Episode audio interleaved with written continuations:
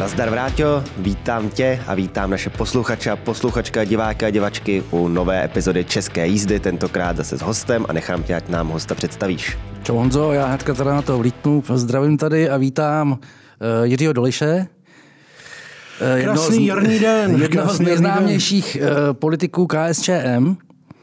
A pozvali jsme si vás proto, že chceme jednak pohovořit o kondici levice a jednak o tom, jak se z levé strany politického spektra díváte na připravenou, uh, připravenou konzolidaci českého státního rozpočtu a vše, všeho, co s tím souvisí. Tak jo, tak já zahájím. Dáme se do toho. Zahájíme to otázkou na tu levici. Často hlavně v médiích můžeme číst, že nám tady chybí nějaká velká pořádná levicová strana. Myslíte si, že je to skutečně tak, že to není naopak, že kdyby ty voliči tu levicovou stranu velkou požadovali, tak ji prostě volej a je tady? Já především nesouhlasím s názory, že souboj pravice-levice úplně vymizel. To se shodneme. On se eh, stal populisticky eh, jaksi neviditelný, protože se zejména vytratila sociálně-ekonomická témata, kde si myslím, že ten pohled zprava a zleva je eh, zásadně odlišný. A pravice i levice, politická pravice, levice by tedy měly vznikat už jenom z toho důvodu, že jednou rukou nezatleskáš a eh, když by levice byla sama, tak zblbne a když pravice bude sama, tak taky zblbne. Takže ten duel eh, tu chybí a teď je otázka, kdo by měl být nositelem toho duelu, když původně levicový volič z velké části utekl k populistickému hnutí ANO. Mm-hmm. To hnutí ano vlastně je tedy dominantní furt politický subjekt, když nepočítáme koalici spolu, tak je to strana, kterou volí furt nejvíc lidí. Eh, vaše strana jako KSČM jí potkalo to samé, co ČSSD, byť tedy v koalici vládní přímo nebyla, ale hlasováním tam byla schoda s tou koalicí ANO a ČSSD. Eh, jak to vlastně vnímáte jako zástupce komunistů, že vás tak trochu vysál třídní nepřítel v podobě miliardáře? Tak určitě to není nic příjemného, na co bychom se těšili, beru to jako fakt, eh, protože už když se ano, tuším, že vzniklo v roce 2011, 2011 mhm.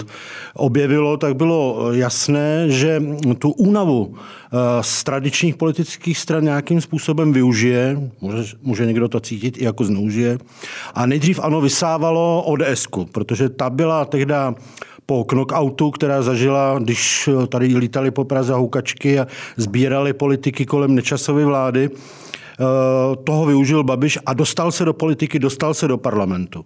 Ta motivace asi je zřejmá, on to v podstatě vnímal tak, že proč má chodit za politiky, když se sám může stát politikem, tak si zřídil svou politickou divizi a ta funguje. Ta funguje, protože ten posun od věcného řešení témat k tomu populistickému tady zůstává a ta nedůvěra těch k tradičním politickým stranám, ta přežívá. Eh, odnesla to pak v té druhé fázi levice, eh, protože co měla dělat jiného, když ve volbách vlastně zvítězila pravice a e, levice mohla buď riskovat předčasné volby, což by se jí asi příliš nevyplatilo, uh-huh. anebo teda založit středovou vládu, menšinovou vládu a tam bylo hlavním kritérium vystoupit ze stínu Andreje Babiše. A to se ani vládní sociálně demokratické strany, ani tolerující KSČM nepodařilo. A nebyla to chyba? Tak chyba to byla, že se to nepodařilo. Je otázka, jak by se toho dalo docílit. To je, přiznejme si, že Andrej Babiš má jednak mediální páky a pak do doby, než přišel covid, Uh, tak v podstatě ekonomika šlapala a on si mohl kupovat voliče poměrně dobře, protože ta konjunktura mu dávala dostatek hmm. prostředků do státního rozpočtu. Ale přece politicky platí, že postupem času a se ten Andrej Babiš a jeho hnutí ano dostává do politické izolace. To znamená, že sice bude schop, je schopen vyhrávat volby, ale nemá koaliční potenciál, potenciál a nemá prostě spojence. A vy jste mu v tomhle tom slova smyslu, a nejen, nemyslím jenom KSČM, ale i ČSSD, vlastně pomohli. Jestli tak, neměl, jinými slovy řečeno, jestli by hmm. nebylo pro vývoj české politiky, nejenom pro vývoj české levice, ale vlastně obecně, lepší, kdyby se do té izolace dostalo několik let dřív, než se nakonec stalo. No, historie nehraje na kdyby. Samozřejmě hmm. představit si to můžeme. Eh, pravdou je, že prvnímu pomohl ta situace, kdy eh, pravice v roce 2017 se s ním nebyla ochotna bavit. To je pravda. Kdyby na něj hodně tlačili, tak měl varianty dvě. Buď předčasné volby, anebo místo sebe, jakožto majitele teda Agrofertu a de facto majitele, snad se kvůli tomu na mě zlobit nebude, de facto majitele hnutí ano, tak kdyby se nechal vyměnit, za nějakého svého mluvčího, tak by možná na to ta pravice kývla, protože konec konců ve finále toho minulého volebního období spolu našli řeč. Například, když se zrušila superhrubá super mzda, tam vlastně to nerozhodlo ano, ale hlasy ano, ODS a ve finále SPD. Mm-hmm. A kdy vlastně vy vnímáte tu budoucnost té levice, protože eh, jak KSČM, tak ČSSD jsou teď v předvolebních průzkumech někde pod tou pětiprocentní hranicí. Eh, věříte v to, že ještě k tomu návratu těch tradičních levicových stran dojde, nebo je tam potřeba udělat něco alá, co udělala koalice spolu, že udělat nějakou jako širší platformu, širší koalici od komunistů až třeba po zelený? Hmm. Eh, pokud se shodneme na tom, že souboj pravoce a levice je objektivní, že má i své nosiče, tedy nositele toho konkrétního sociálního zájmu, tak jenom otázka, jestli uh, to vzkříšení, restart nebo reloadování levice eh, bude eh, na základě těch existujících levicových, i když momentálně mimo parlamentních stran, a nebo když to nevíde, a to si řekněme, že ten rozpad zatím eh, těchto subjektů je zřejmý, tak by také mohlo dojít tomu, že se bude muset zakládat levice, tak říkajíc, na zelené louce, z dola, když se vyzobe, to hnutí se vyzobe přirozenými mechanismy občanské společnosti si vyzobe takové ty autentičtější, uh-huh. progresivnější, mladší reprezentanty a začne vznikat něco nového. Čím si vůbec vlastně na to trošku narážíte? A tady vlastně je jeden zásadní rozpor.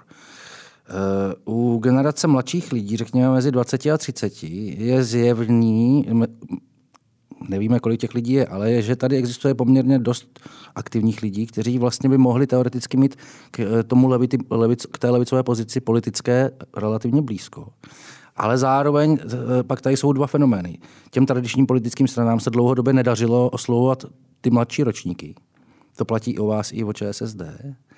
A současně eh, teďka nemyslím, jako, aby do těch, do těch stran vstupovali. A současně jste nebyli schopni ani přitáhnout k volbám.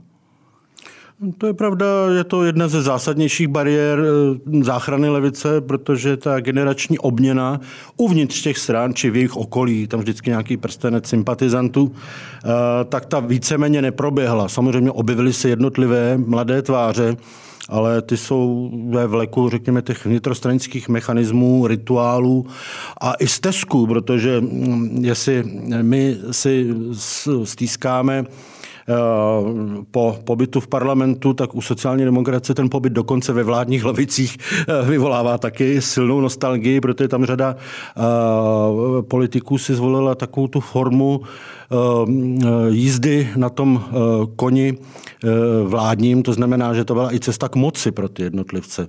A to dneska neplatí, takže z hrušky na zem to je trošku bolestivý pád a ti, co přijdou jakožto noví, tak ty si budou muset uvědomit, uvědomit, že nějaká křesla na obzoru hned nejsou, že nejdřív musí zlomit tu nedůvěru v lidech. Jak jste zmiňoval tu generační obměnu, Myslíte si, že KSČM si může na ty mladý voliče šáhnout? Protože přece jenom je tady spousta mladých, kteří se k té levici hlásí, dokonce i e, poměrně otevřeně se hlásí i třeba k marxismu, ale jsou to voliči spíš různých zelených nebo takových té budoucnosti a tenhle z těch jako e, progresivně levicových stran. Může se i ta konzervativní, tradiční komunistická strana stát nějakým útočištěm pro tyhle ty lidi, kteří jsou taky roztroušený tak jako po všech možných procento a míň subjektech? Tak neřešme jednotlivosti. Samozřejmě, že i v přestárlé KSČM existují jednotlivci. E, dokonce mají teď naději se dostat do funkcí. E, ty staří e, jim to místo uvolní, protože chápou, že 70-80 letý člověk asi není obecně na voliče žádné lákadlo, ale jde spíš o to, jestli osloví svou generaci tu enklávu levicových intelektuálů, eh, sociálně hodnotově ukotvených mladých eh, levicových lidí.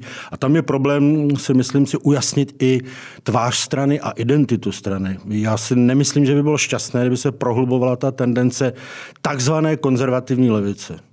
Mně se už to spoj, slovní spojení moc nezdá, protože si troufnu říct, že levice vznikla jako směr, politický směr sociálního pokroku, a přemírá konzervativismu, vlastně znemožňuje avantgardu kulturní i sociální a e, mnohdy to sklouzává do populisticky až reakčních tónů. Uh-huh. Jakmile se levice začne spojovat s krajní pravicí, tak prostě to přestává být levice. A zejména ty mladí to vnímají velmi, velmi citlivě, takže tohle si musíme vyřešit. E, sociální demokracie nesmí mít své foldiny a kdybych měl uvést u nás nějaký příklad, kdo si neošklivý úzké kontakty na krajní pravice, tak je třeba pan Skála. Mm, to jsem trošku narážel na pana Skálu, který je asi v mnoha lidech, i třeba i voličích KSČM vnímán jako takový to ohlédnutí až tak daleko do minulosti, kam se asi nikdo moc ohlížet v dnešní době už nechce.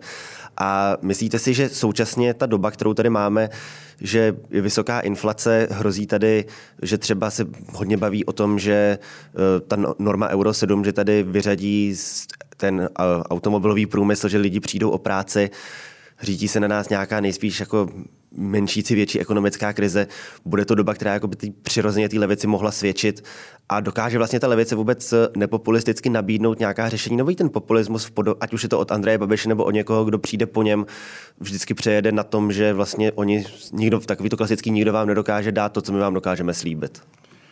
Populistické řešení asi nezmizí ze světa, ale řekněme si, že za prvé laciné, Eh, vlastně neposkytuje reálnou perspektivu, reálné řešení. A za druhé, že je zprostředkováno lidem eh, mechanismy, řekněme, mediálního působení. A eh, tady v podstatě subjekty, které jsou bez těch konkrétních nástrojů a jejich financování a možnosti jejich financování, tak asi těžko mohou trumfnout ty populistické profesionály. Marketing Andreje Babiše, ať si o něm myslíme, co chceme, tak je prostě vyhlášený. A když tam asi došlo k nějakému střídání u těch eh, lídrů toho, té marketingové devize, eh, tak pořád jim to šlape protože oni mají jednoduché sdělení, z hlediska reklamy promyšlené, z hlediska oslovení cílových skupin a ty lidé, když uvidí to heslo, tak nemají potřebu přemýšlet a jsou nastartováni. A tohle se těžko zlomí, takže my musíme se držet hodnotové ukotvení, upozorňovat na to, že populistická pravice je pořád jen pravice, že nepřináší skutečné řešení těch sociálně-ekonomických problémů z pohledu toho jejich sociálního zájmu. A tady je šance se diferencovat. A pak pak samozřejmě ukázaná platí. Pro Babiše je obrovská výhoda, že je opozice. Kdyby se mu přihodilo, že bude vládnout v dnešní době, kdy on si určitě neobjednal válku na Ukrajině, eh, to, že je objektivní jistá restrukturalizace modernizace českého průmyslu a české ekonomiky, to si taky nikdo nevymyslel, to přichází objektivně, předtím se utíct nedá. A on ty odpovědi zrovna připravené nemá. Já když pozoruju spor mezi vládními politiky o klíčových strategických věcích, jako je budoucnost, energetická budoucnost této země, otázka řešení penzijní reformy, nebo jak by měly být nastaveny daně tak, aby eh, sice nehuntovali eh, ekonomiku, ale zároveň, aby eh, zafinancovali nezbytné prvky sociálního státu, tak tam ty reálné alternativy ze strany současné parlamentní opozice příliš nevidím. Je to souboj hesel, nikoli v řešení. A opět tam dochází na to, že ten Andrej Babiš, který tam asi jako supluje ten levicový subjekt, tak co říkáte vy, že je tam ten kontakt s tou krajní pravicí v podobě SPD, protože v té sněmovně aktuálně žádná jiná opozice není? Tak oni se teď trošku i žerou, protože si to uvědomují, ale Andrej Babiš, když vyluxuje SPD podobně jako vyluxoval eh, ČSSD a KSČM, tak bude zcela bez partnerů a pak by musel skutečně udělat jenom ten posun někam k těm ostatním eh, parlamentním stranám, pravicovým stranám a to by se mu asi nelíbilo. On mohl utéct na hrad, a tomu také se. nevyšlo. Na hradě by asi hrál trošku jinou roli, protože v parlamentu a ve vládě by dostali prostor jeho nástupci. To se nestalo, eh, takže to má velmi komplikované a nějakého partnera eh, by potřeboval. Uvažovalo se o hnutí přísaha, uvažuje se teď o Reichlově pro, ale to jsou všechno subjekty takové, bych řekl, na rychlo, na rychlo vymyšlené a nemusí být úspěšné. Věci veřejné se do vlády dostaly, ale moc toho tam nepřevedli. nepřevedli. A kde, dnes, a kde dneska jsou? Já se stejně ještě musím vrátit trošičku na zpátek a souvisí to se vším, co jste říkal, co jsme tady už nabrnkli.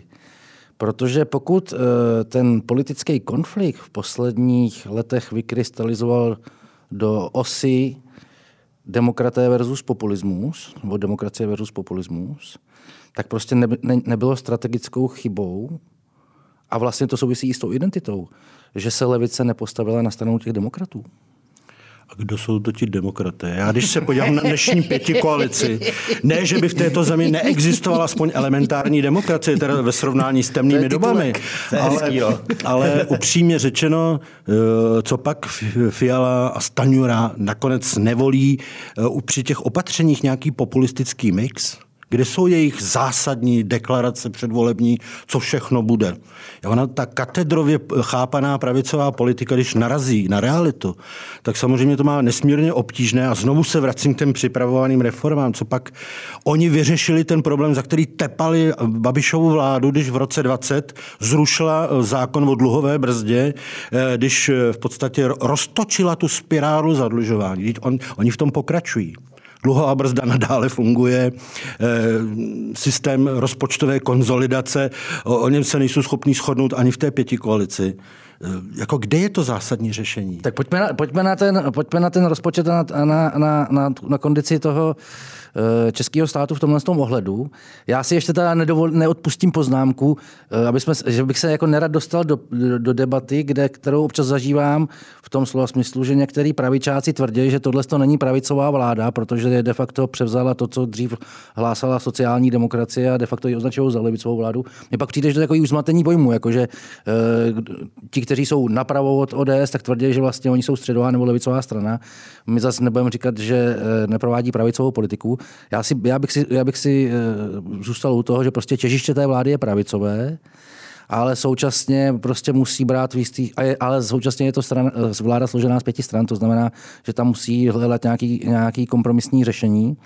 A a současně nastoupili v čase eh, nastupující energetické krize a hlavně té války, ze kterou v žádném případě uh, nemohl, počít, nemohl počítat vůbec nikdo ještě jako minulý jako Já dovedu pochopit, že někteří uh, věřící lidé, kteří věří v čistotu pravicové politiky, že vytýkají vládě, že je málo katedrová, že je málo ideologicky čistá, že nesnižuje daně a tohle všechno, ale co pak by v současných podmínkách něco takového mohla dělat. Ten realismus, po kterém já volám a věřím, že nejsem sám, tak ten je v tom, tom, eh, že sice připustím, že musím eh, tu politiku mm, tvořit v reakci na konkrétní problémy, ale že bych měl mít jí promyšlenou, jednak spočítanou, jednak promyšlenou více tahů dopředu. Zbilancovat eh, rozpočet na jeden rok se dá nějakým mixem ne příliš komplexních opatření, ale strategické řešení komplexní být musí. A vy máte pocit, že teda v současné době nic takového neexistuje, že to je jenom fakt tady tohle, že se to zbastlí na jeden rok, nějak to dopadne a bude se doufat, že ten další rok bude nějak jako uh, objektivně optimističtější a že se to vlastně vyřeší samo tím, že se to eh, vymlčí. V těch strategiích bohužel naše země a dokonce možná i Evropská unie má určitý deficit dlouhodobý. A uh, jak se mohlo stát, uh, že jsme narazili tak tvrdě v energetické krizi, když se přece vědělo, že energetika spojená s ruskými dodávkami má nutně geopolitickou dimenzi. Rovněž tak se vědělo, že pokud se urychleně e, uzavřou jaderné elektrárny a bude se příliš spěchat s e, uzavřením uhlí, že na to není připravený ekvivalent. Protože já teda jsem spíš pro jaderný, ale řekněme u těch uhelných elektráren, když je chci ukončit, tak musím mít včas ekvivalent a ten ekvivalent mám tehdy, když mám ekonomicky přínosné energie v dostatečném rozsahu, technologie v dostatečném rozsahu, abych ty obrovské objemy mohl nahradit. Pokud to není připravené, no tak ta rána je tvrdá. A tohle neměla vymyšlení Evropa. A když se podíváme na honem, honem práci na aktualizaci státní energetické koncepce ČR, vlastně nevíme, kdo bude investor, v jaké podobě budou doinvestovány jaderné bloky, eh, jaderné bloky jak bude řešena energetická bezpečnost, protože jsme se přeorientovali v těch uh, produktovodech a v těch dodávkách Eh, u, zejména u, sociálních, u so, fosilních paliv jsme se eh, přeorientovali jinam. A to taky vyžaduje určitou infrastrukturu a investice. Tohle všechno prostě vypadá, jako kdyby nás to překvapilo a přitom to bylo zřejmé už několik let předem. Takže ta strategie, ten deficit strategií tady je. Eh, možná, že se ty strategie sepisovaly na úrovni exekutivy. Já vím, že je do těch dokumentů popsáno hodně a možná, že by zaplnili jednu knihovnu, ale za prvé nejsou provázané a za druhé se ty politici s nimi absolutně neřídí. Je pak otázka teda, jestli vůbec ty dokumenty psát, když se jim nebude řídit, jestli to opravdu není jako v větším umění ty improvizace s ohledem na situaci, která ne, nevím, jak, jak, jak, jak, jak vy to hodnotíte, jestli teda uh, se ta energetická krize nějak podařila zvládnout, nebo z mýho pohledu třeba mohlo to samozřejmě dopadnout líp jako vždycky, ale k těm katastrofickým vyloženě scénářům ať už co do energií, tak do paliv, třeba do auta, jakože k tomu nedošli, že se tady minulý rok eh, máchalo tím, že benzín bude touhle dobou stát 150 korun. Mám pocit, že co jsem naposledy tankoval v neděli, takže to bylo možná i levnější než před tou válkou. Eh, to je samozřejmě pravda, pokud si vybereme konkrétní parametr. Ale udržitelné a stabilní řešení skutečně se musí opírat o vybudování konkrétních kapacit, o diverzifikaci zdrojů, a uh, nemyslím si, že uh, Česká republika, zejména v oblasti uh, fosilních paliv, ale třeba technologií, dovozu informačních prvků, uh, čipy, litiové baterie, tohle všechno prostě uh, my na tom závislí jsme a museli bychom, musíme si uvědomit, že svět, dnešní svět je multipolární a že ta soutěž probíhá v technologiích a v těchto těch strategických dodávkách eh, probíhá mezi těmi centry a my ani nemáme ujasněný, eh, kromě věrnosti teda aliančních vazeb, tak nemáme ujasněný, jak se v tom multipolárním světě chceme pohybovat. Malá Česká republika vždy bude otevřená, závislá a my si ty závislosti musíme řešit tak, aby byly relativně stabilní a bezpečné. Mhm. Pojďme ještě k tomu konsolidačnímu balíčku. Tak uh, sice vláda nebo z vládních stran ty informace unikají tak pomaloučku a nemáme ještě jasnou a ucelenou představu pravděpodobně ani uvnitř koalice ty věci ještě nejsou jednané, ale co, co víme, tak jak, je, jak vy to hodnotíte zatím? Já si myslím, že jak mediální pozornost, tak i pozornost, řekněme, autorů těch přístupů je upřená na aktuální deficit. Což je problém, ale musíme si uvědomit, proč vůbec k těm deficitům došlo a jaké mají dlouhodobé důsledky. Já už jsem před chvilkou vzpomínal eh, ten problém konzolidačních strategií z roku 2020. Tehdy jsme to byli my, tedy KSČM, která donutila paní Schillerovou zpracovat jakýsi papír, který se jmenoval Koncepce konzolidace veřejných financí. A ten byl sepsán formalisticky. Jsem přesvědčený, že ho nikdo ani dneska nečte. Takže to Protože ten ještě vycházel z té vize, že ten covidový propad se bude řešit po, po sedm roků, kdy se strukturální deficit bude snižovat o půl procentního bodu tak to už dávno je pase. Za prvé po covidovém propadu přišel energetický propad a inflace. Eh, za druhé se daří tedy tu eh, spirálu rozvíjet dál a kdybychom extrapolovali, tak samozřejmě eh, v dohledné době může Česká republika na tu dlouhou brzdu skutečně narazit. A vyřešit se to nedá opravdu z roku na rok. Debata, jestli má konzolidační balíček obsahovat pro příští rok 70 miliard nebo 150 miliard, není až tak podstatná, když si uvědomíme, kam až jsme dostali, kde, kde se pohybuje český dluh, že je třeba rozhodnout, jak budou nastaveny udržitelně daně v České republice, z jaké míry budeme financovat veřejné zdravotnictví, to je otázka zejména pladeb za státní pojištěnce a optimalizace nabízených kapacit. Penzijní reforma, která je poznamenaná zejména demografickou křivkou, před tou se také nedá schovat. A to jsou obrovské peníze v řádu stovek miliard. A když k tomu dodám, že stát pravděpodobně chce převzít, aspoň to pan Fiala tvrdil, že chce převzít rozhodující odpovědnost v oblasti energetiky.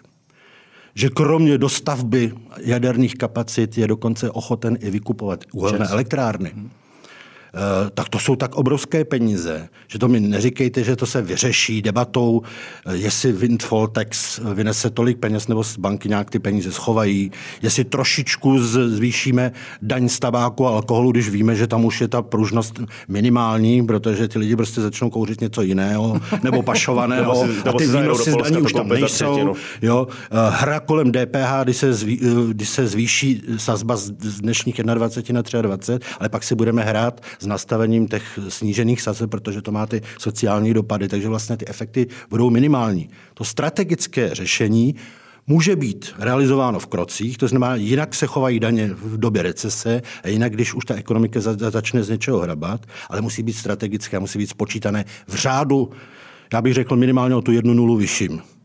Tam půjde o řád skutečně 100 miliard a ty buď budeme mít, nebo nebudeme mít. No a když jsme u toho, tak kde ty peníze teda, kde ty peníze vzít, aby v tom rozpočtu byly, protože sám jste říkal, ten stát tady uh, chce očividně dál nabízet nejenom už to velký penzum uh, občanům služeb a vůbec toho, co jim poskytuje a ještě ho rozšiřovat, třeba o tu energetiku. Kde ty peníze vzít? Protože to se asi jako tím, že je vytiskneme, tak to si nepomůžeme, to tokrát jako jsou, jsou vůbec někde jako jsou uchopitelný? Já spíš i narážím na to, že asi samozřejmě se tady budeme bavit třeba o nějaký daňový progresy nebo vyšší korporátní dani, ale nedoplatí na to z mého pohledu vždycky na to doplatí prostě střední třída, která jí nezbyde, než to zaplatit. Zatímco prostě ty korporace si s armádou daňových poradců to prostě vyřeší tak jako, že tady budou platit buď furt stejně, nebo, nebo vůbec, protože prostě si řeknou, ale tohle už, tohle už ne, mějte se tady hezky, my tady budeme mít pobočku, budeme si to hmm. stahovat někam na Kypr, do, do Holandska. Na začátku by mělo být právě to strategické rozhodnutí. ODS samozřejmě už ve vládě skoro sama eh, brání tu vlajku snižování daní. Nebo nezvyšování. No ano, ale oni mluví o snižování. V podstatě současná hrubá daňová kvota je 34%, čistá daňová kvota kolem 17% podílu inkasa na HDP. Eh, pokud by to mělo zůstat nebo dokonce snižovat, tak ten prostor je omezený. Čili měli bychom se dohodnout, a to dokonce napříč politickým spektrem, protože by bylo smutné, aby za dva roky se to vlastně. zase přepisovalo. Eh, kam až chceme posunout tu daňovou kvotu? To je bod číslo jedna. Bod číslo dva, když plánuji určitý objem daní, tak musím probrat strukturu daňového břemene. To znamená, komu ulevím, a koho zatížím a kdo si to může dovolit. A pak musím i domýšlet to, zejména ty velcí hráči, řeknou, no tak my ten český dvoreček opustíme, utečeme jinam, protože vy byste nás jenom zdaňovali. A nebo jestli se tomu velkému hráči vyplatí u nás způsobit, protože tady má šanci, má tady know-how, má tady lidi, má tady infrastrukturu a jinde by tolik nevydělal třeba strategicky dlouhodobě. Tak tohle všechno je třeba prostě domyslet a podle toho pak ty daně nastavovat. Říkám, spotřební daně, vždycky se říkalo s daním neřesti, ale ty už dneska jsou na hraně, že se tam toho až tak moc nahnat nedá. Nějaké drobné v hazardu, nějaké drobné na tabákových výrobcích, co to je, to není nic. DPH eh, je samozřejmě problém. Já osobně nejsem příznivcem jedné sazby, takže otázka nastavení, nastavení sazeb, tak, aby to bylo, řekněme, konkurenceschopné i s ostatními trhy kolem nás. To je dost důležitá, důležitá záležitost. U korporátních daní vraťme se k myšlence sektorové daně, protože těch, který se to týká, tam je třeba ošetřit, aby takzvaně buď neřekli, že to naúčtují klientům jinak, třeba přes poplatkovou hmm. politiku, anebo aby eh, se jim vyplatilo eh, tady u nás zůstat, i když ty daně by byly trochu tvrdší. To se týká jak finančního sektoru, tak třeba obchodních řetězců, možná i IT firmy, byť samozřejmě Irsko třeba vydělalo na tom, že si je tam pustilo poměrně volně. To je strategické no. rozhodnutí a podle toho se musí všechny navazující nástroje podle toho odladit. Já si myslím, že tam by ta uh, daňová kvota se mírně mohla zvýšit a pak samozřejmě si musí řešit systémově, souběžně s tím by se měly systémově řešit ty největší žrouti. Sice se říká, že největší žrout je doprava, ale řekněme, že stavíme dálnice, udržujeme dálnice. To by mohla být víceméně konstanta. A třeba ten penzijní systém by měl tak raketově jít kolem 30. roku nahoru, že to se musí prostě vyřešit. Hmm. Jo? A ty příprava těch systémů, které jsou tím, těmi největšími žrouty, by měla paralelně probíhat. Nemůžeme v dubnu, v červnu otevřít eh, konsolidační balíček, který de facto nebude strategickým balíčkem, pak na podzim pustit debatu o daních a nějak to ufackovat do konce volebního období, protože víme, že jako ráznější daňovou reformu by se nestačilo vysvětlit voličům. Máme rok 2025 a jsme nikde. A to doufám aspoň, že paralelně mimo to budou řešeny teda ty záležitosti, záležitosti energetiky. To aspoň doufám, že bude nějak v pohybu, protože když nestihneme vyřešit třeba kauzu Dukovany, tak už nestihneme návaznost výpadku těch kapacit, které se kolem roku 2040 začnou kumulovat. Faktem je, že vláda je u moci roka půl, to znamená dalších dva a půl roku je do řádného termínu eh, sněmovních voleb. Jinými slovy nám tady říkáte, že pokud to vláda nestihne letos, tak už, to ne, tak už se to nestihne. Tak může to nějak nakašírovat.